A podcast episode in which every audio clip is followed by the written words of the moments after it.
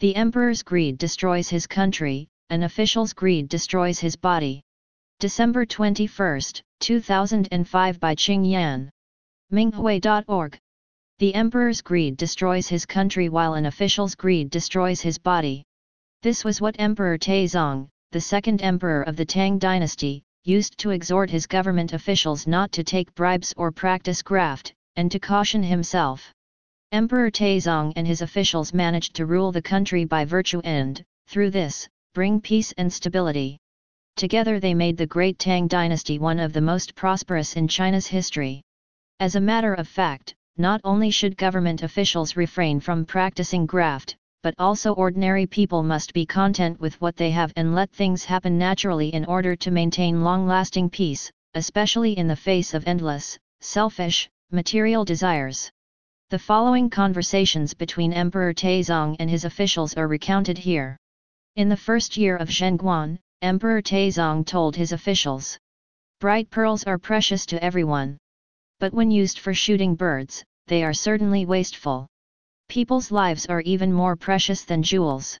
If a man is not afraid of how the law will punish him and instead takes bribes when he is offered money and silk, is he treasuring his life at all? As a material thing, bright pearls shouldn't be used to shoot birds. By the same token, how could you trade your precious life for material things? If you strive to be honest and loyal, you will be a benefit to the country and the people, and promotion will naturally follow. On the contrary, if you pursue rank and wealth by taking bribes, your life is doomed once your crime is exposed. It would be very foolish to do so. If an emperor is obsessed with lust and luxury, forces people to do extremely hard labor, believes and harbors villains, and stays away from those who are honest and loyal, how can the country not collapse? In history, Emperor Yang of the Sui dynasty considered himself a sage while pursuing a life of luxury. In the end, he died at the hands of an ordinary person. He has been ridiculed as a result. In the second year of Zhenguan, Emperor Taizong again cautioned his aides. I once said that money grabbers don't truly understand how to treasure money. For example, with a decent salary, the central and local government officials at the fifth rank and above are highly compensated. If they still take other people's bribes, which are usually not as good as their legal compensation, both their official rank and excellent salary will be taken away once their crimes are exposed. If so, how can they be regarded as treasuring money? This is truly a big loss for the sake of a small gain.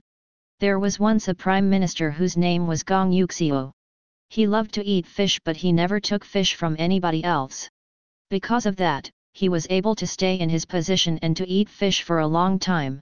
If an emperor is greedy for money, he will surely lose his empire, if an official takes bribes, he will perish. Once upon a time, King Hui of the state of Qin was battling the state of Shu. As he did not know the road to the capital of Shu, he ordered his subordinates to carve five cows out of rock and put a lot of gold behind each cow.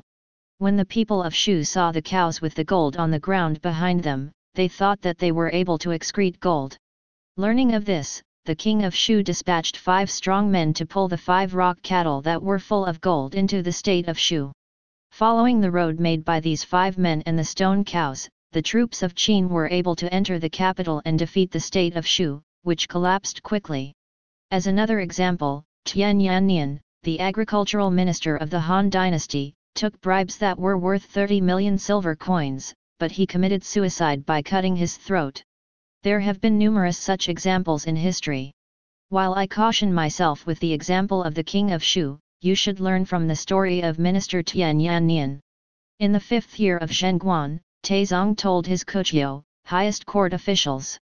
I never dare to be sluggish. Not only do I constantly think of how to love my people, but also I strive to make sure that you can all maintain your rank and wealth. I have been careful to worship heaven and earth. If you can closely follow the laws just as I worship heaven and earth, not only will the ordinary people have peace and prosperity, but you also will be happy. As the ancient people said, too much wealth will weaken the will of sages, while ignorant people will cause troubles with excessive wealth. We can certainly learn from this saying. Embezzlement damages the laws of the state and harms ordinary people. Furthermore, the one who has been cheated will live in fear even if the crime is not exposed. Great fear can result in death. How can a real man, simply for the sake of money and material things, damage his body and even destroy his life and make his descendants ashamed of him? As high officials, you must think about this deeply. In the 16th year of Zhenguan, Taizong taught his officials. As the ancient people said, to live in the woods, birds like the tall trees and build their nests in the tops of them. To live in water, fish like to stay in deep water. Those who get caught are the ones who are greedy for the bait. As high officials, you have rank and wealth so you must be loyal and honest, and you must be selfless and incorruptible. This way you can be free from calamity and able to keep your rank and wealth for a long time. As stated in an ancient saying, calamity and luck have no door, you have to find your own way into or out of it. Those who commit crimes are greedy for money, as the fish that are greedy for the bait. You must learn from the saying and constantly caution yourselves.